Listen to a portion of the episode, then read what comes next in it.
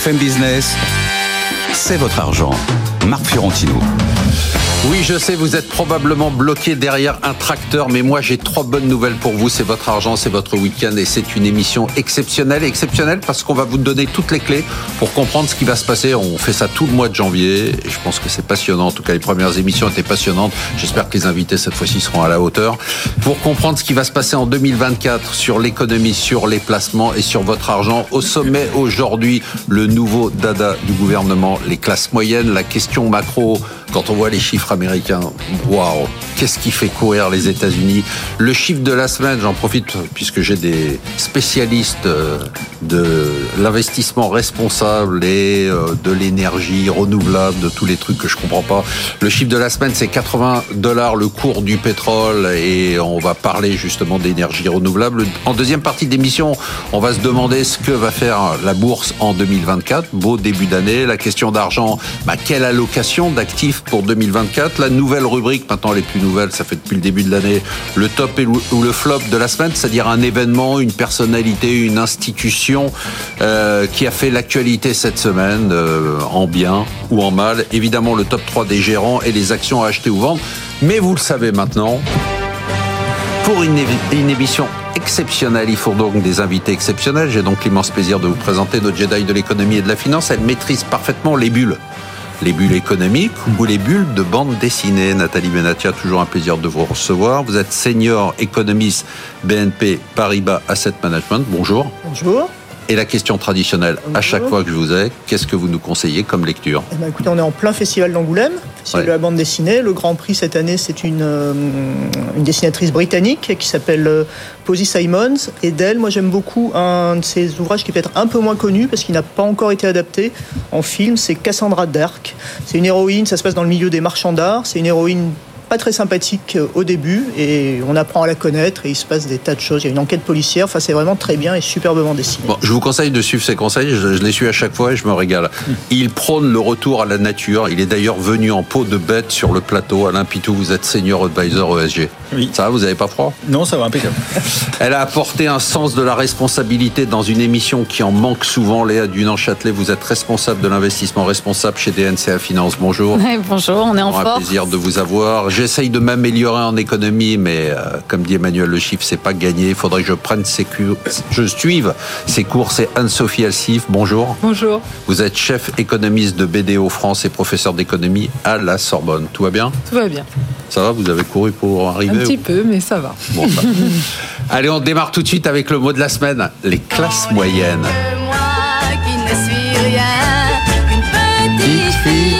J'ai retrouvé ça, c'est pas mal, non, là. C'est la nouvelle obsession du gouvernement, les classes moyennes. Il n'y a pas de définition précise. les économistes vont me dire que si, des critères qui font qu'on est ou pas dans la classe moyenne. Moi, j'en ai une définition qui est assez simple. La classe moyenne, c'est la classe des Français qui se font avoir, c'est-à-dire ceux qui travaillent trop pour avoir le maximum d'aide et pas assez pour avoir une vie confortable. Est-ce que c'est bien comme définition euh, euh, académique, euh, Nathalie Alors, académique, non. Mais de toute façon, effectivement, c'est un concept qui est difficile à, à saisir et à, et à travailler par la suite. Alors, c'est quoi les critères? C'est quoi une classe moyenne? le, critère qu'on retient traditionnellement, c'est qu'on prend euh, le, le, niveau de vie médian. D'accord. Donc le seuil de, de pauvreté, c'est 50% de ce niveau de vie médian. Le seuil de richesse, c'est le double. Et ben les classes moyennes, c'est entre les deux. Et donc ça donne quoi en termes de chiffres? Alors en termes de chiffres, euh, ça nous donne un niveau de vie médian euh, qui est qui est entre 1440 euros, c'est très précis, trop précis euh, sans doute, et 3100 euros net par mois, donc net d'impôts et de prestations sociales. Anne-Sophie Alcifre, on prend aussi, euh, alors certains prennent, euh, évidemment il faut prendre le patrimoine quand même, il faut prendre les revenus, il faut prendre la fonction, alors on a décidé que par la profession on n'arrivait pas à, à, déterminer si on faisait partie d'une classe moyenne ou pas, parce que dans la même profession on peut avoir des salaires qui sont très différents. C'est quoi votre appréciation? Alors ça en effet c'est la catégorie, parce que c'est vrai qu'il n'y a pas une catégorie académique, euh, mais on regarde par rapport au décile de revenus, on est à peu près euh, là. Après, ce qu'il faut rajouter par rapport à ça, c'est en effet le patrimoine, si vous êtes propriétaire euh, ou pas, hein, ça, ça joue. Aussi, comment est structuré votre ménage, hein, si vous êtes une famille monoparentale, si vous avez combien vous avez d'enfants à recharge, donc et aussi votre géographie. Ça, c'est quelque chose qui est très important parce qu'on a vu hein, que beaucoup des classes moyennes en fait avaient beaucoup souffert de l'explosion du prix du logement et donc c'était éloigné des centres-villes et donc avaient des coûts concernant le déplacement qui étaient très très important. On l'a vu hein, lors des dernières crises. Donc c'est vrai que c'est pas que les déciles de revenus. C'est hein, pas simple. Hein, au-delà de la, définition, on va dire purement monétaire, il faut prendre aussi tous ces éléments en compte pour comprendre là aussi pourquoi il y a, il y a pas mal de critiques. Et d'ailleurs, il y a une perception qui est différente, c'est-à-dire que a priori, d'après les chiffres, c'est 50% à peu près de la population.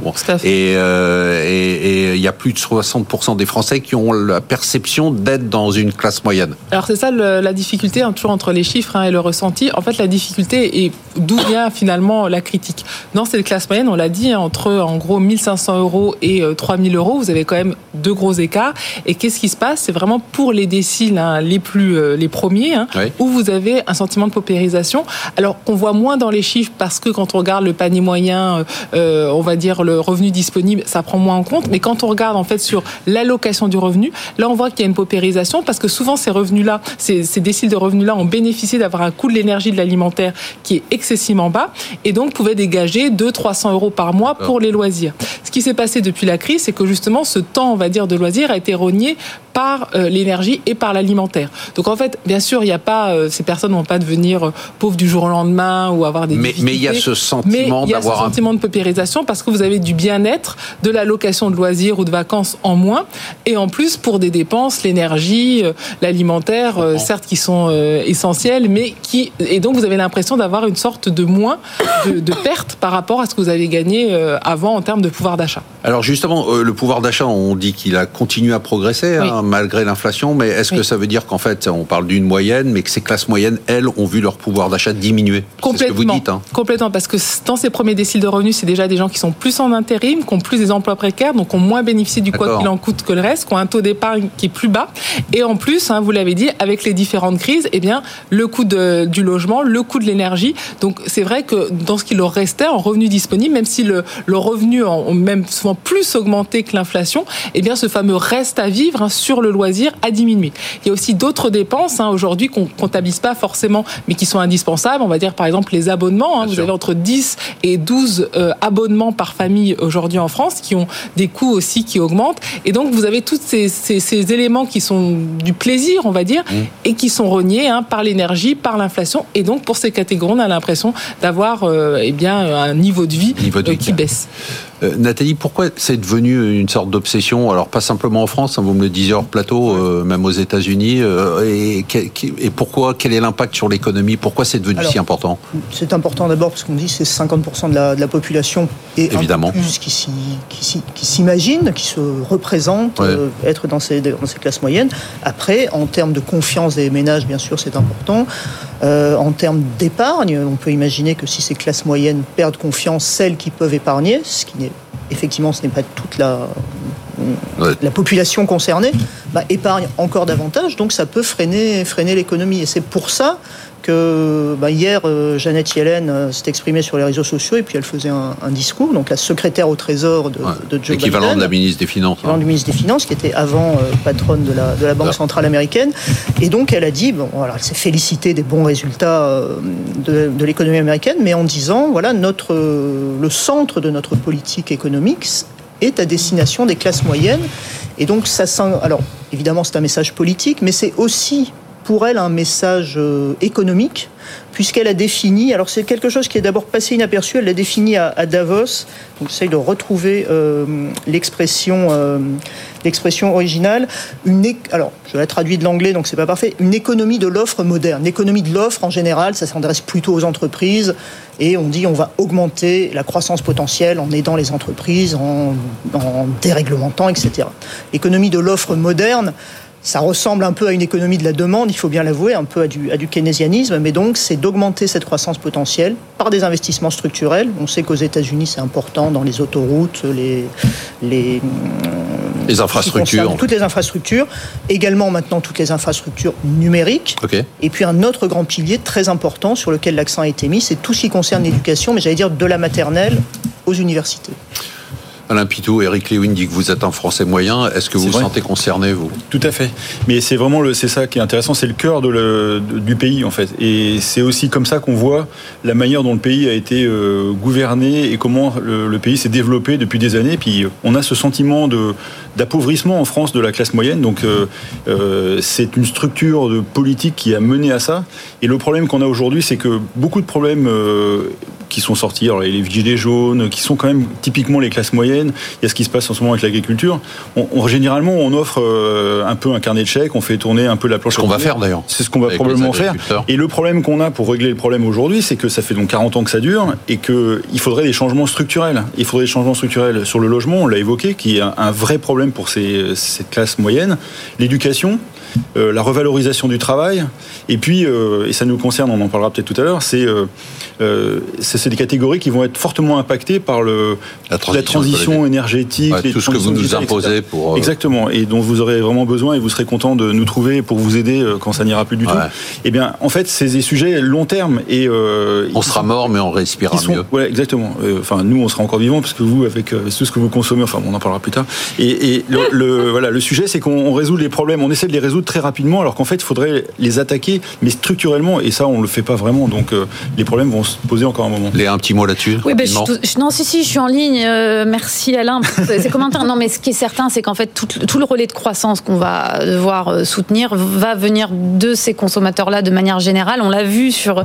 Je suis intéressée parce que vous avez dit toutes les dépenses non utiles mmh. ont été largement démontrées dans les publications des résultats l'année dernière, qui montraient que finalement, bah, ce surplus de consommation, on l'a plus. Et quand on prend en compte toutes les contraintes à venir dans les différentes transitions, les nouvelles voitures, les nouvelles énergies, etc., qui vont coûter cher, si on n'anticipe pas ça, c'est sûr que cette partie-là de la population ne sera plus ce moteur de croissance nécessaire. Anne-Sophie, euh, euh, c'est quand même intéressant parce que historiquement, on n'a quand même pas l'impression qu'il y a ce déclassement. Est-ce que c'est une perception de déclassement ou une réalité? Parce qu'on parle de salaire, mais on ne parle pas aussi de tous les services gratuits, on parle pas de plein de choses. Hein. Alors en fait, c'est ça la, difficulté. En fait, il n'y a pas vraiment de déclassement parce que quand vous regardez, euh, notamment, vous regardez au même niveau de revenu par rapport à avant, vous avez accès à plus de bah choses. On a parlé, par exemple, de transport aérien, on a parlé aux biens de consommation. Hein. Vous, vous achetiez un meuble avant, c'était très compliqué. Là, vous, tous ces biens ont ah et même couverture sociale, couverture sociale, etc. Le problème, en effet, c'est un problème de perception, et puis c'est un problème aussi dans cette classe moyenne d'une augmentation des inégalités. C'est-à-dire qu'avant, tout le but du système, c'est d'avoir une classe moyenne importante en volume et homogène en termes de revenus, qui va avoir la même culture, les mêmes manières de consommer, et donc qui va pouvoir alimenter le système capitaliste par la consommation et donc tout le système. Là, ce qui se passe, c'est qu'on a une fissure avec les déciles, les premiers déciles qui se paupérisent fortement. Ce qu'on appelle les classes moyennes inférieures et les classes moyennes supérieures, d'accord. Qui, elles, notamment à cause de l'immobilier et donc souvent même des, des, placements, on va dire, qui sont peu productifs, hein, qui créent peu de valeur ajoutée, eh bien, arrivent à avoir un patrimoine ou des revenus euh, qui augmentent, qui ont aussi une position souvent beaucoup plus protégée, donc qui bénéficient plus quand il y a des quoi qu'il en coûte ou des aides, eh bien, qui sont plus protégés. Donc, si vous voulez, c'est un petit peu ceux qui avaient le moins, eh bien, dès qu'il y a une crise qui se paupérise, et puis ceux qui vont mieux, eh bien, dès qu'il y a une crise, se paupérisent pas et en, en, tout cas vont même mieux. Et avec la crise Covid, c'est vraiment ce qui s'est passé et c'est vraiment ce qu'on a vu dans cette classe moyenne qui se fissure. Quand on regarde vraiment les catégories qui vont le moins bien, il faut le rappeler, hein, c'est pas du tout les classes moyennes ni les retraités, c'est les jeunes et moins de 25 ans qui se sont le plus paupérisés. Bien sûr, on là, parle là, il y a une vraie paupérisation. Exactement, mais également depuis le Covid. Allez, on passe tout de suite aux États-Unis qui, lui, ne s'est pas paupérisé. Peut-être qu'il y a une partie de la population qui vit très mal, mais en tout cas, le pays est quand même impressionnant. Enfin, c'est vrai, même. Oui, vrai. Le pays est vraiment impressionnant les chiffres, 3,1% de croissance. On parlait ici, hein, ici sur ce plateau. Euh, moi, je craignais une récession aux États-Unis. Je me suis complètement planté. Ce sera pas la prochaine. La vous l'avez dit, hein, pas de récession. Ouais, vous l'aviez dit. Non, mais je, et moi, je fais mon autocritique. 3,1%, c'est rare. 3,5% hein. au dernier trimestre qu'est-ce qui fait courir les États-Unis C'est quoi cette euh, et, bon, franchement, quand on regarde le score, on regarde euh, bon puissance économique euh, numéro un, la, Chine est larguée, puissance énergétique maintenant avec les exportations, autonomie totale, puissance militaire avec tous les pays de l'OTAN qui qui se mettent sous le parapluie des États-Unis. Nathalie? Ah bah, À court terme, ce qui explique la, résistance étonnante de l'économie américaine, puisque nous aussi, comme de nombreux économistes, il y a un an, on s'attendait à une récession, mais on n'était en bonne compagnie dans, ce groupe. Euh, c'est le consommateur américain. Alors qu'il soit de classe moyenne ou de classe supérieure, probablement de classe moyenne aisée en tout cas, il consomme. Et pourquoi est-ce qu'il consomme ce consommateur?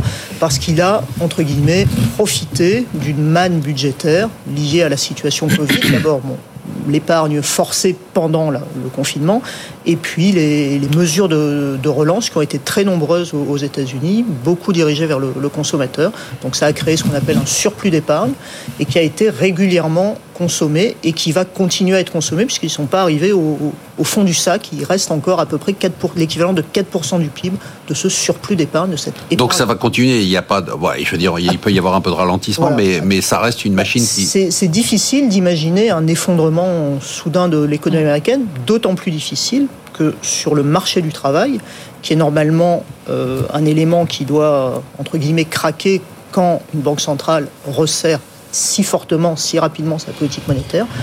Sur le marché du travail américain, on voit quelques signes de rééquilibrage, mais là aussi, c'est beaucoup plus lent que, que ce qu'on que ce qu'on anticipait. Même si vous n'anticipiez pas de, de récession, vous êtes impressionné par la performance des Oui, États-Unis. impressionné parce qu'il y a quand même un ralentissement important de la croissance mondiale, donc on s'attendait qu'il y ait plus d'impact Ah oui. aux États-Unis. Donc c'est vrai qu'il y a vraiment l'élément du consommateur américain. Nous, c'est vrai que quand on regardait les acquis de croissance, on le voyait déjà puisque ce surplus d'épargne euh, reste. Et là, ils ont une politique budgétaire euh, colossale, hein, même par rapport à ce qui se fait en Europe. Et puis la différence par rapport à nous, c'est qu'eux, ils consomment. hein. Nous, on a un taux d'épargne de 17%. Eux, ils peuvent être à 2,7%. 2-3%. Donc euh, voilà, eux, ils consomment, nous, non. Donc on préfère euh, épargner. Donc ça, c'est vrai qu'il y a aussi une, une culture au risque qui est assez différente en disant, voilà, on a un surplus, on préfère consommer maintenant et puis on verra, euh, on verra après. Donc ça, c'est vrai que ce, ce consommateur américain reste robuste. Puis l'autre élément, hein, c'est quand même l'aspect énergétique et conflit, puisque là, voilà, ils ont, ils ont quand même fait ce redressement il y a l'investissement 15 quand ans même. hein. plus l'investissement. Alors après, c'est un, pays, un qui était très désindustrialisé, Ouais. hein, euh, donc qui, qui, qui importe énormément de produits. Donc c'est vrai que là aussi, hein, s'il y a des changements, il pourrait y avoir avec le protectionnisme une baisse du pouvoir d'achat du fameux consommateur. Mais pour l'instant, c'est pas le cas. Par contre, en effet, euh, avec les gains sur l'énergie, hein, bah, ils sont absolument gagnants sur, euh, sur tous les domaines. Et même la politique monétaire de hausse de taux, on l'avait attendu depuis longtemps. Et en plus, Jérôme Powell avait été très alarmiste en disant je vais sacrifier la croissance et les taux, c'est les taux. C'est sûr qu'en disant ça, on s'attend au pire et ça n'arrive jamais. C'est classique. Donc là aussi, bien joué. Mais est-ce qu'il n'y a pas aussi un, un- Parce que quand on regarde, ce qui est très frappant, c'est la confiance des ménages. Mm. hein.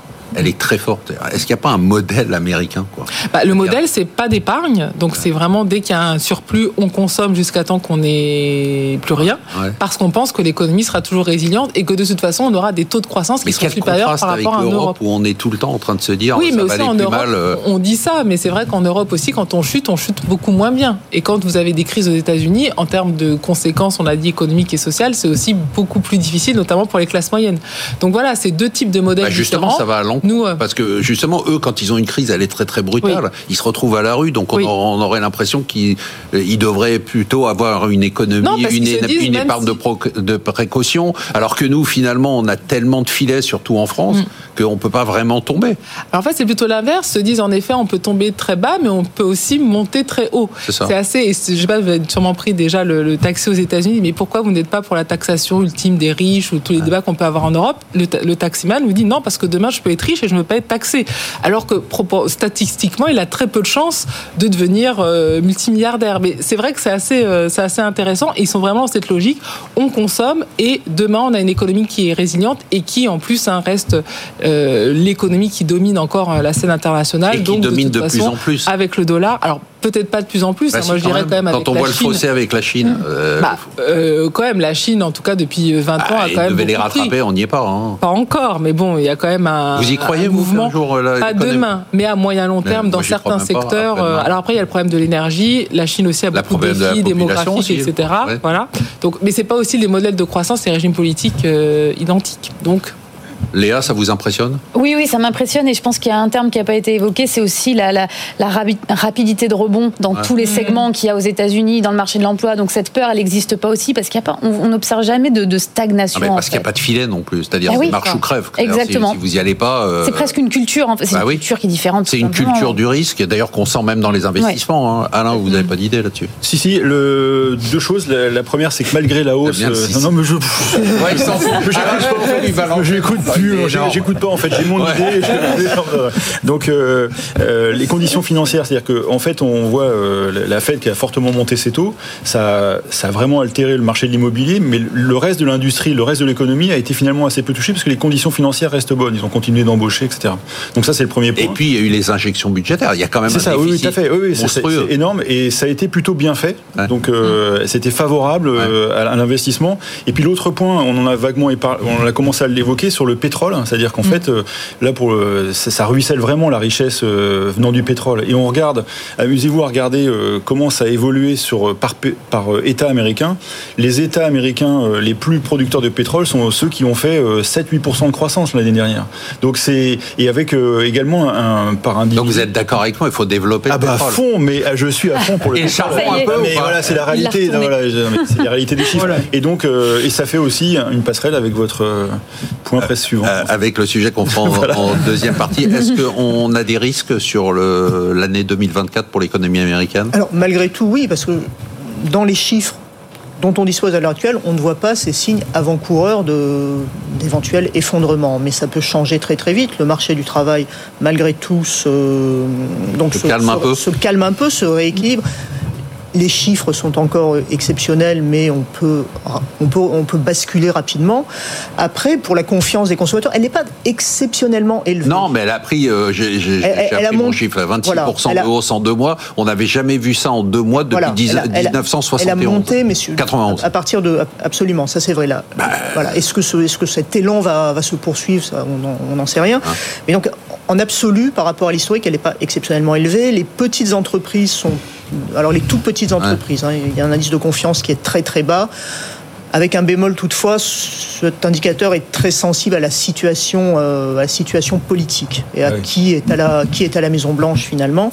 Mais pour résumer, et c'est ce que disent nos, nos gérants américains installés aux États-Unis, un Américain moyen, et c'est le but de la politique économique de, de Biden, quand il a un toit sur la tête, un emploi et qui peut payer ses factures, finalement, ça lui suffit. C'est ce mm. qu'on disait un petit peu. Il n'y a pas cette idée, cette culture de, de, l'épargne. Donc, pour le moment, ça peut effectivement se, se poursuivre. Est-ce que l'idée, en fait, bon, vous voyez où je veux en venir, est-ce que l'idée d'avoir le plus de protection sociale ne crée pas finalement moins de dynamisme? Je vois très bien qu'il est en hier, donc je n'irai pas. Avec mes gros sabots, non? J'ai été fin, non ou pas? Anne-Sophie Non, pas du tout, parce que ce qu'on ne dit pas derrière. Hein, mais pourquoi vous ne dites pas du tout mais bah, C'est aussi la croissance potentielle. Non, là, au moment où on parle, mais quand vous regardez la croissance potentielle et quand vous regardez euh, même euh, les papiers hein, des économistes aux États-Unis, l'idée, c'est de se dire qu'il y a quand même une très forte augmentation des inégalités et que justement, cette fameuse classe moyenne qui est là pour consommer, bah là, elle se fragilise encore plus que bien sûr euh, en Europe. Vous êtes allé aux États-Unis récemment, vous avez le, niveau de l'inflation, si on est en le niveau emploi, des prix. Tout le monde en profite. Non, mais après plein emploi, ça dépend pour qui et comment. Le but, c'est d'avoir toujours cette classe moyenne qui a encore beaucoup de pouvoir d'achat pour acheter. Mais ça là, beaucoup. travail. Alors, c'est là travail, mais en termes de revenus. Et quand vous regardez l'évolution des revenus et du patrimoine, vous avez une forte augmentation des inégalités. Et comme vous le savez, parce que vous êtes très bon en théorie économique, quand vous avez un certain niveau d'inégalité, ah, c'est négatif pour la croissance potentielle. Vous le savez. Et pourquoi les États-Unis, et euh, on parle beaucoup de Thomas Piketty et autres, est aussi connu aux États-Unis? Parce que c'est ça aussi qui met en avant, en disant si on arrive à un tel niveau d'inégalité, même à Davos, ça, vous avez vu les tribunes qu'il y avait, eh bien, on perd justement euh, nos consommateurs et notre classe, notre euh, mais il y a un truc moyenne. Que je comprends pas. Comment il y a, justement euh, comment il y a une telle explosion des inégalités alors que vous avez des classes moyennes qui aujourd'hui ont plus de boulot? Oui, en termes de. On est en plein emploi. On est d'accord là-dessus. Tout à fait, tout à fait, tout à fait. Et les salaires augmentent. Alors, en termes de salaire, mais vous avez le patrimoine, on en a parlé. Et puis, vous avez aussi la proportion. Après, avant ce que vous aviez, c'est-à-dire que dans les personnes les plus riches, vous aviez une sorte de, niveau hein, en termes de milliards de personnes qui avaient telle somme d'argent et qui les réinvestissent. Mais on s'en fout, ça, que les très riches soient encore plus riches. Si à partir du moment où les, les, gens, les classes moyennes continuent à progresser, c'est bien, non Il faut que ce soit le cas. Donc là, depuis la reprise post-Covid, c'est le cas. Mais ce que vous regardez aux États-Unis et même dans la tendance de beaucoup de pays euh, en général, vous voyez depuis le Covid, vous avez 150 millions de personnes qui sont revenues sous le historique de pauvreté. Quand vous êtes dans une économie qui est ultra ouverte, internationalisée et qui importe parce que les États-Unis sont désindustrialisés, ça a un impact. Donc pas demain, là on se parle, c'est très bien, mais à moyen long terme. Donc c'est pour ça qu'il faut rester vigilant, même si en effet, quand vous regardez les indicateurs conjoncturels, euh, ils sont. Donc vous euh, êtes d'accord avec moi, il faut libéraliser? Allez, on se retrouve en deuxième partie de l'émission. On va parler euh, de, des indices boursiers en 2024. On va parler du pétrole, on va parler des énergies renouvelables, on va parler de l'allocation d'actifs, on va parler du top ou du flop, on va faire le top 3 et les actions à acheter ou vendre. On se retrouve dans quelques secondes.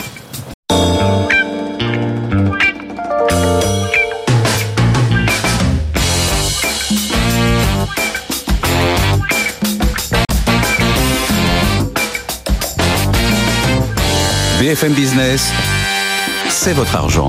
Marc Fiorentino.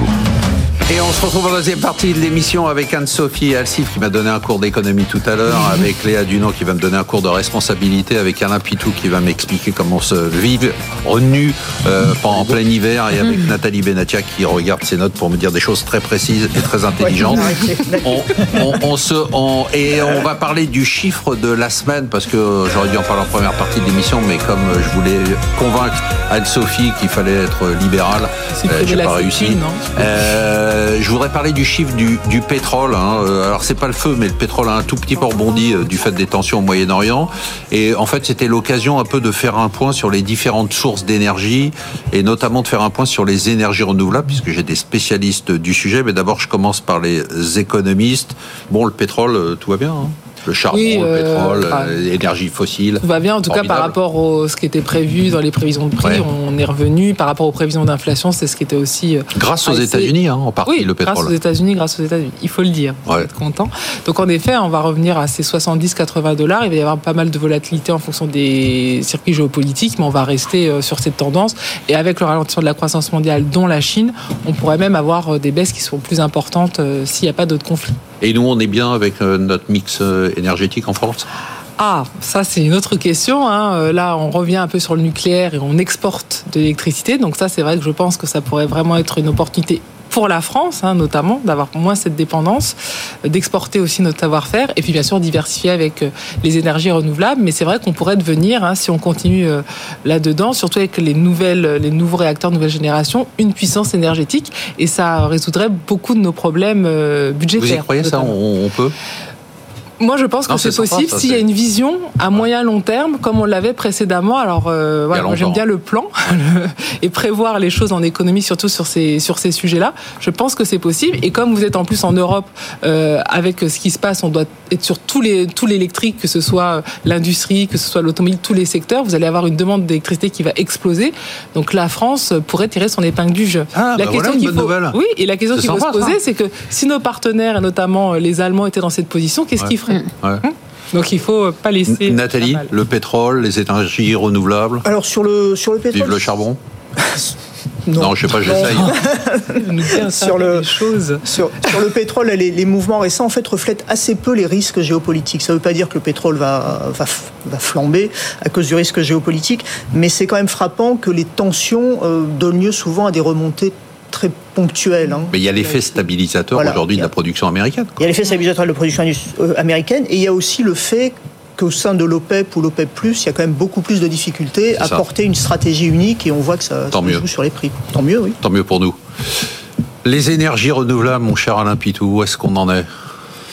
Alors, Est-ce que tout va bien? Est-ce qu'on est sur la lancée? Est-ce que parce que quand on voit ce qui se passe euh, aux États-Unis, en Chine, tout ça, c'est pas c'est pas brillant hein, pour vous. pour alors en fait, c'est ouais, c'est plus contrasté que ça en fait. Ouais, mais que moi je fais pas dans le. Oui, je sais, je sais, je sais. Euh, vous avez d'un côté, euh, effectivement, euh, on a eu en 2023 un maximum de consommation de pétrole et un maximum de consommation de charbon, ce qu'on n'avait pas eu euh, historiquement. Donc, euh, premier point. Mais euh, Ça a alimenté la croissance, je dis ça comme ça. oui, oui, bah, Euh, non, non, mais je dis ça comme ça. ouais. Par contre, ce qui est intéressant, je trouve, c'est euh, de voir que euh, que ce soit en Allemagne, que ce Mm. soit en Chine, que ce soit aux États-Unis, on n'a également jamais eu une production d'énergie venant du renouvelable à ce niveau. Mm. Donc ça c'est euh, ça c'est extrêmement positif. hein. Les, Allemands euh, sont moteurs sur ce point-là en Europe. C'est quand même paradoxal quand on voit final- le résultat que ça donne en émissions. Plus de CO2. 50% certains Oui. mois en, Oui, c'est ça, oui. en Allemagne. hein. Alors ça c'est le premier point. Deuxième point, et, euh, et j'aime bien entendre ça, c'est-à-dire qu'on on, voit que l'économie va se transformer en électrique, euh, va se transformer en, en- en industrie euh, qui vont consommer de l'électricité. Le petit problème qu'il y a, c'est euh, de la production d'énergie à, euh, à l'utilisation euh, finale. Et le problème, c'est les infrastructures. Et ce qu'on voit, c'est que les Américains sont en train d'investir massivement dans les infrastructures, et ça, euh, Biden l'a encore annoncé, encore redit hier, et les Chinois il y avait un chiffre qui est sorti cette semaine sur le nombre de bornes électriques installées par les Chinois. Eux aussi sont en train d'investir massivement dans, ce, dans cette transition d'infrastructure. Donc, je dirais que ça n'a pas encore trouvé son modèle économique. Il y a, il y a pas mal encore de d'investissements qui sont financés par le public. Mais je pense que ça va être le gros changement des années qui viennent. On l'a vu avec la COP 28 qui l'a, qui l'a laissé penser. Je vois qu'il se marre déjà. la COP 28. oui, oui, non, non. Et un autre. Vous êtes le seul mec à faire référence à la oui, COP oui, bah oui, parce qu'ils ont évoqué la transition et euh, la réglementation. On, on l'évoquait avec euh, Léa avant l'émission, qui est euh, également en train de changer. Et je pense que le gros changement qu'il va y avoir dans les années qui viennent, c'est que ça va être le, le privé qui va financer cette transition, alors qu'aujourd'hui c'est quand même essentiellement tiré par le public. Donc les choses sont en train de se mettre en place. Alors je vois des mécréants comme vous et vous la COP 72. la COP on sera dans le pour la COP 72. et vous mais, oui, non, mais vous, vous, rigolez. Mais par exemple, il y a, il y a 5 ans, vous auriez jamais pensé que les Allemands euh, produiraient 50% de leur. Franchement, ça m'aurait pas surpris parce que. Oui, parce que vous êtes Non, non, non, parce qu'on a une vision réductrice de l'Allemagne. C'est pas parce qu'on produit du charbon qu'on peut pas produire. Exactement. Euh, et en fait, euh, les choses changent. Ça peut changer très vite. Léa. Oui, il y a beaucoup de choses à dire sur ce thème. Hein. Déjà, quand on même, pas trois heures, oui, je sais, mais quand même, je vais, je vais y passer un peu de temps pour une fois qu'on parle euh, du pétrole. Juste une chose, quand on regarde les, les, les prévisions en fait hein, qui sont faites par l'Agence internationale de l'énergie et l'obligation, si on considère qu'elle l'est, euh, d'aller vers la neutralité carbone, ça impose, bon, dès à présent, un arrêt total des nouveaux projets sur le pétrole. Ça, c'est pour remettre le contexte, et ça amène très très rapidement le prix du baril à 20 dollars. Donc ça, c'est pour la théorie et on verra comment ça se pratique. Sur les énergies renouvelables, on est quand même dans une industrie mature maintenant, il faut quand même pas, pas tout jeter euh, comme ça, qui arrive justement à ces niveaux de maturité contrairement à ce qu'on pense et qui se heurte à des problématiques de rentabilité pour deux raisons. Celle évidente de la hausse des taux récente, un peu le régulateur aussi qui euh, a fait bouger les prix euh, finaux et ça a compliqué les choses, mais une deuxième qui était moins évidente, qui est il n'y a plus vraiment d'endroits pour mettre des panneaux solaires et des éoliennes qui sont aussi rentables que les tout premiers qu'on a trouvés. Ça, c'est quelque chose qui est pas facile à comprendre et qui rend un petit peu le secteur euh, challengé en ce moment parce qu'il a deux vents contraires assez forts, des besoins de financement qui sont forcément à des coûts plus élevés et en plus des difficultés à trouver des beaux projets qui étaient aussi rentables qu'avant. Donc un investisseur basique qui se dit le TRI, le rendement sur ce projet-là, il est bien moins bon que tout le reste et le, hmm. on va dire que les énergies renouvelables sont pas bonnes. Après, il y a des sujets techniques. Comme on arrive à maturité, euh, Alain a dit une chose intéressante, on a un problème de réseau ah ah, il faudrait, qu'on revoie le, faudrait qu'on revoie le fil de l'émission. oui, je sais. Donc le, réseau, ça, il faut voir le, sujet de l'énergie renouvelable et d'énergie dans son ensemble. Il y a énormément d'opportunités à aller chercher. Les réseaux vont en être un. Hmm. Et on n'a pas du tout encore en Europe mesuré le poids de cette introduction d'énergie renouvelable massive dans les réseaux, d'énergie intermittente qui vient en fait bousculer le fonctionnement habituel. Au Brésil, vous avez eu un blackout euh, très très important cet été parce qu'en fait, ça saute. On pense qu'on met n'importe quel type d'énergie dans nos réseaux aujourd'hui, ça fonctionne de la même manière. C'est faux. Et alors, je rejoins effectivement ce qui a été dit sur le nucléaire. C'est une excellente nouvelle que on redonne un peu de couleur à cette énergie-là. Euh, la vision, la vision, c'est important parce que mm. quand euh, mm. c'est des projets à 25-30 ans, donc il faut que cette vision, ce qui a été dit là, soit soutenue dans le temps. Sinon, mm. on ne peut pas y arriver.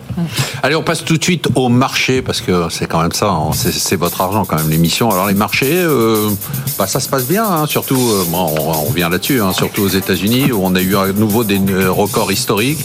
On a eu le CAC 40 qui a progressé de façon spectaculaire euh, vendredi grâce à LVMH, cette boîte qui est vraiment hors sol. Euh, le Nikkei qui est en hausse de 7%, la bourse de Shanghai qui toujours un peu à la traîne. Euh, qu'est-ce qu'on dit sur les marchés, Alain Pitou eh bien, on dit que globalement, et ça fait un moment que c'est comme ça, il n'y a pas de stress de marché.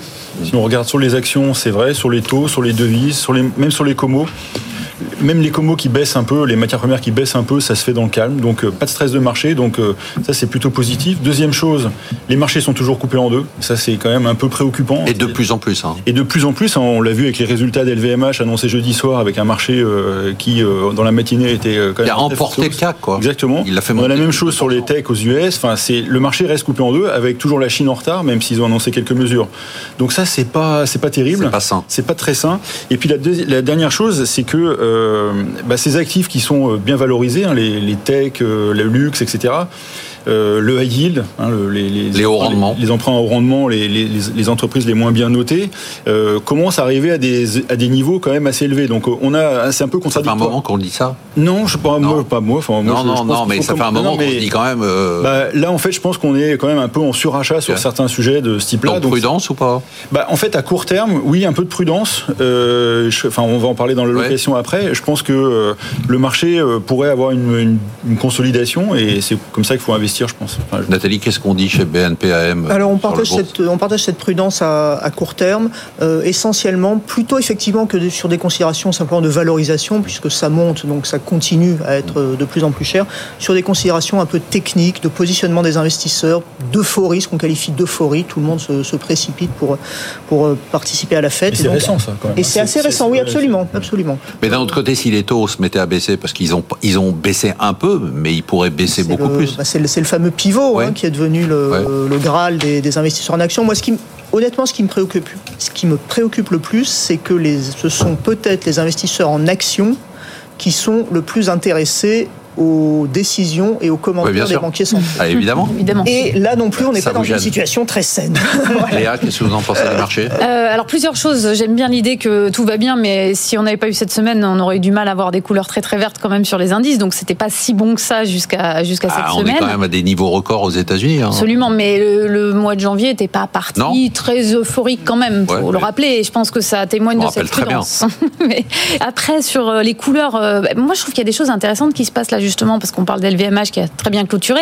Euh, il n'y a pas que LVMH, là, il y a des signaux super qui sortent. La santé, ça y est, la santé revient. Il y a Lonza qui publiait euh, aussi vendredi, qui a fait une excellente publication et qui marque le tournant de ces secteurs. Donc vous dites que c'est pas hyper concentré comme dit Ah bah non, je trouve pas. Et au contraire, je trouve que ça permet de rappeler que ça fait deux ans que certaines choses ne fonctionnent pas et que ça y est, le point bas est atteint. C'est ce que nous a dit Lonza dans la santé. C'est ce que nous ont dit Givaudan, les leaders mondiaux des ingrédients naturels également euh, cette semaine. Et donc en fait, euh, tous ces secteurs dont on attendait un petit peu de soutien vont marcher dans deux scénarios. Eh ben alors justement, j'y viens, c'est important. Il y a ah deux scénarios possibles. Il y en a pour longtemps encore Non. Non. Allez-y. Je fais synthétique, je suis toujours synthétique. Euh, premier scénario, il y a un atterrissage en douceur, tout va bien, et donc une baisse des taux se profile. Et ces secteurs-là qui n'ont rien fait vont en bénéficier mécaniquement, ils remontent. Deuxième scénario, ça se durcit un petit peu plus. La croissance est moins bonne qu'attendue. On est plus sur un scénario de, baisse euh, des marchés. Et là, ces secteurs vont jouer leur rôle défensif. Donc moi, je vois beaucoup de positifs, en tout cas dans les stratégies que j'ai, de tout ce qui n'a pas marché depuis deux ans, qui commence à reprendre des couleurs. Vous avez une idée sur la... Moi, j'ai gardé ma casquette macro. Ce que je trouve assez intéressant, c'est aussi avec l'élection de Donald Trump hein, et ses annonces qu'il a fait sur euh, ses politiques et mesures de politique. Euh, enfin, vous... Ah non, ah non, vous avez... non, non, c'est noté. Non, non, mais lapsus révélateur. On verra. Euh, il a quand même fait quelques, euh, quelques annonces de politique économique, même si on sait que ça peut beaucoup évoluer, qui concernent justement le fameux consommateur américain. Donc on, en a beaucoup parlé avec le protectionnisme. Il faut savoir qu'au premier mandat, hein, euh, ces électeurs ont perdu 10 à 15% de pouvoir d'achat à cause de ces mesures. Donc là, c'est beaucoup plus radical. C'est vrai que ce sera assez intéressant de voir comment le marché va pricer ça ces, prochains mois. En tout cas, ce qu'on a noté, c'est que vous, vous annoncez sa victoire. Je n'annonce pas sa victoire, c'est un lapsus. Allez, on passe tout de suite à la question d'argent de la semaine. Quelle allocation d'actifs pour 2024 Alain Pitou? Alors, vous êtes euh, bon là-dessus. À chaque fois que vous venez, c'est pas mal. J'ai travaillé. Ouais. À chaque fois que vous bossez.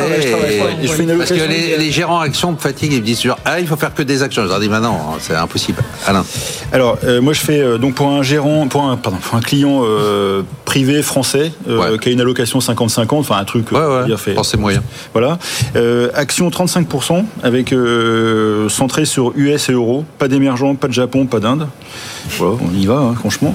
Sur les taux 30% avec pas plus de 30% de pas plus de 3 ans. Euh, en fait, je trouve que ça, il y, a, beaucoup plus à perdre qu'à gagner pour un investisseur privé d'aller au-delà.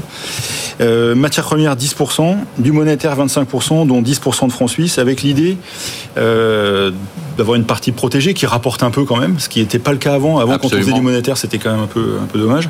Et l'idée, c'est, euh, on n'a pas été au-delà de mon scénario tout à l'heure, c'est de, à trois mois, une baisse sur le Nasdaq et sur le CAC 40 qui mettrait le CAC 40. Moi, j'avais estimé une baisse de 10%, un CAC 40 à 6700 et un Nasdaq à 14 000. Mmh.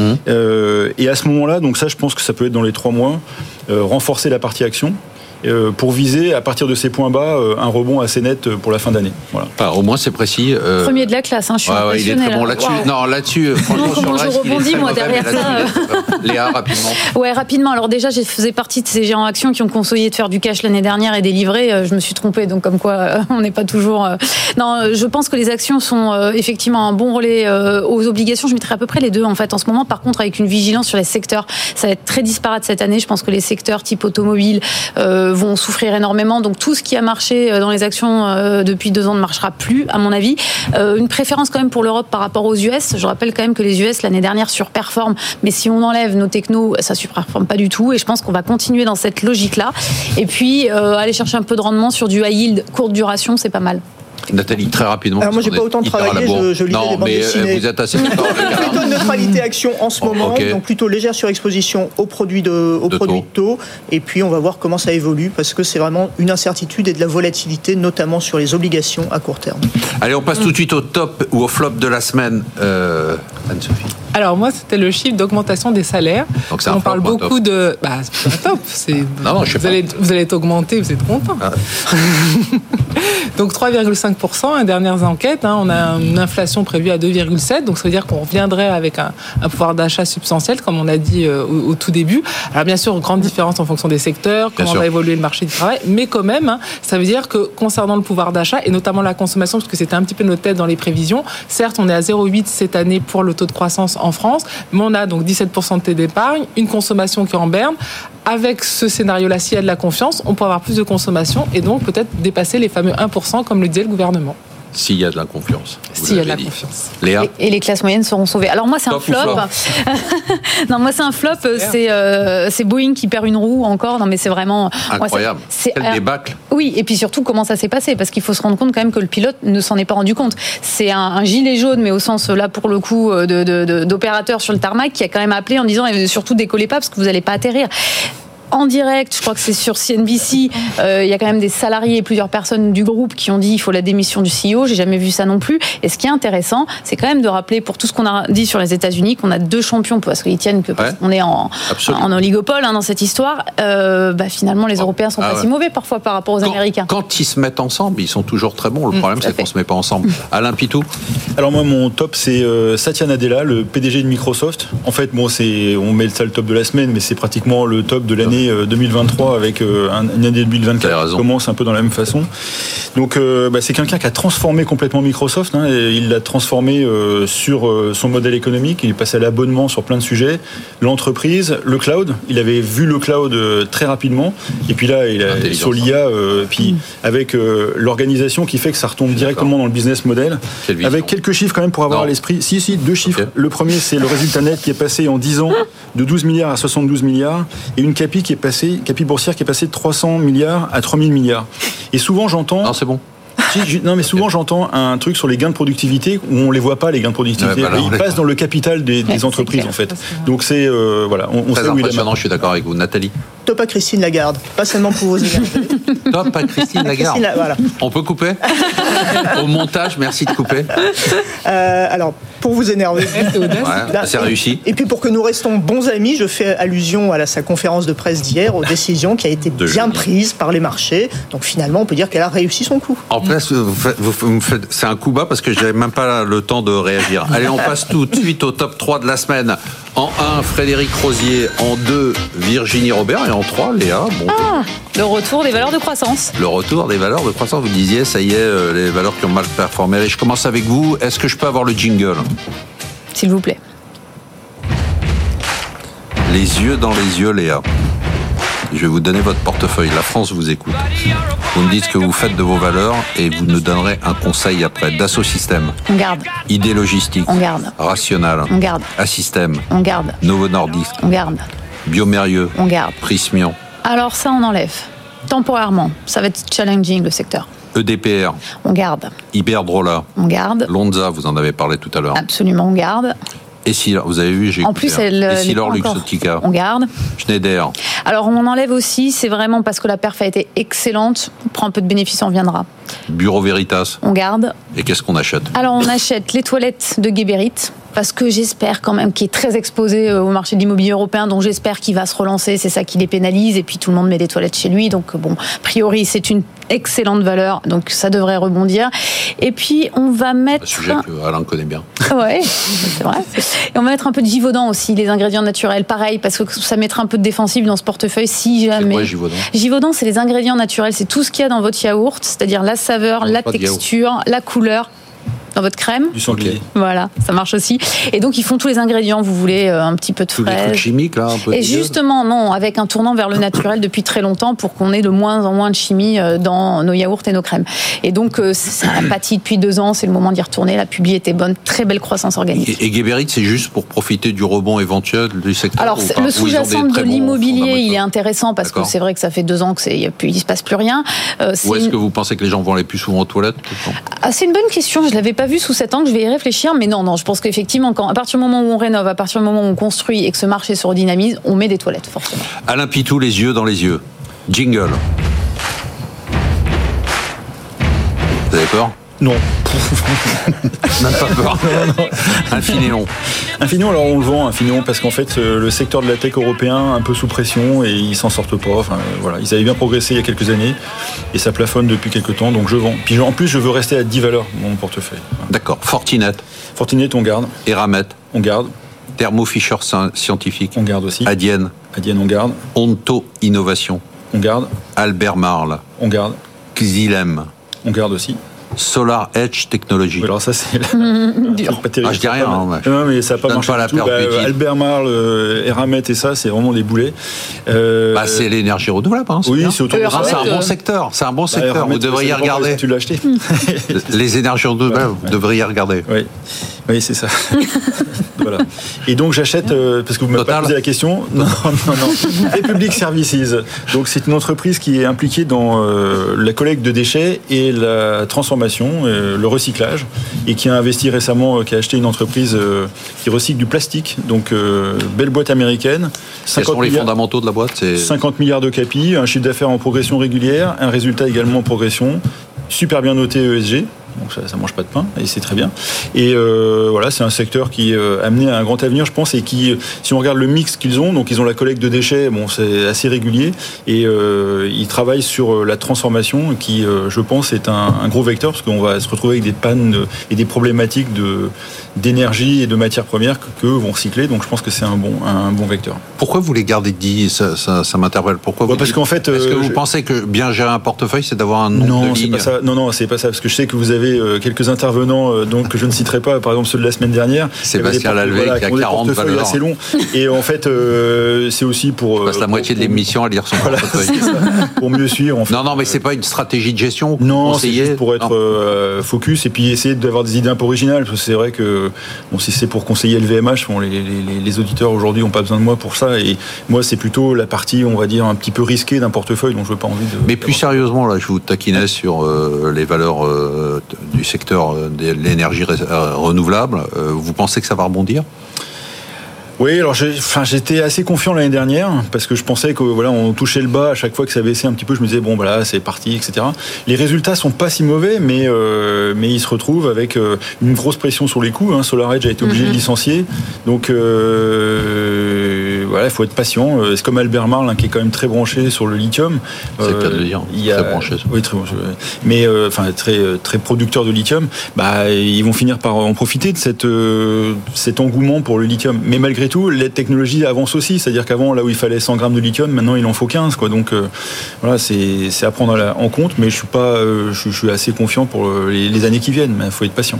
Léa, ce secteur, il va rebondir ou Oui, pas il va rebondir évidemment. Par contre, il va falloir. Non, mais vous très- pensez pas qu'il y a un problème euh, structurel Non. que C'est un problème d'investissement public. En fait, il n'y a pas la rentabilité. Ah non, non, non. Ah et non, qu'il la faut des investissements qui sont monstrueux sont par rapport à une rentabilité non, non, qui non, sera la jamais là. rentabilité est plus un problème depuis longtemps. C'est comme dire que l'ISR con- sous performe, c'est pas vrai.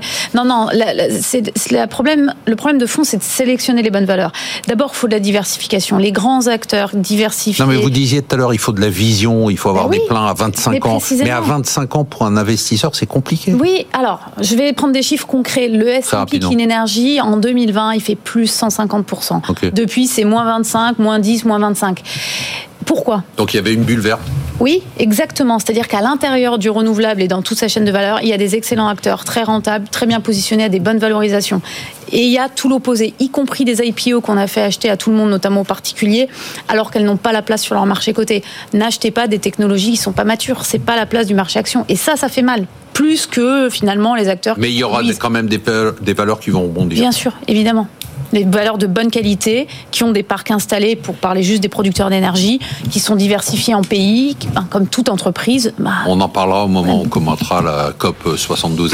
Mais vous nous invitez quand ça rebondit. Hein. évidemment. Hein, évidemment, évidemment, évidemment. Merci de nous avoir suivis. Merci à tous nos invités de marque. On se retrouve la semaine prochaine pour une émission dont je peux déjà vous dire qu'elle sera exceptionnelle.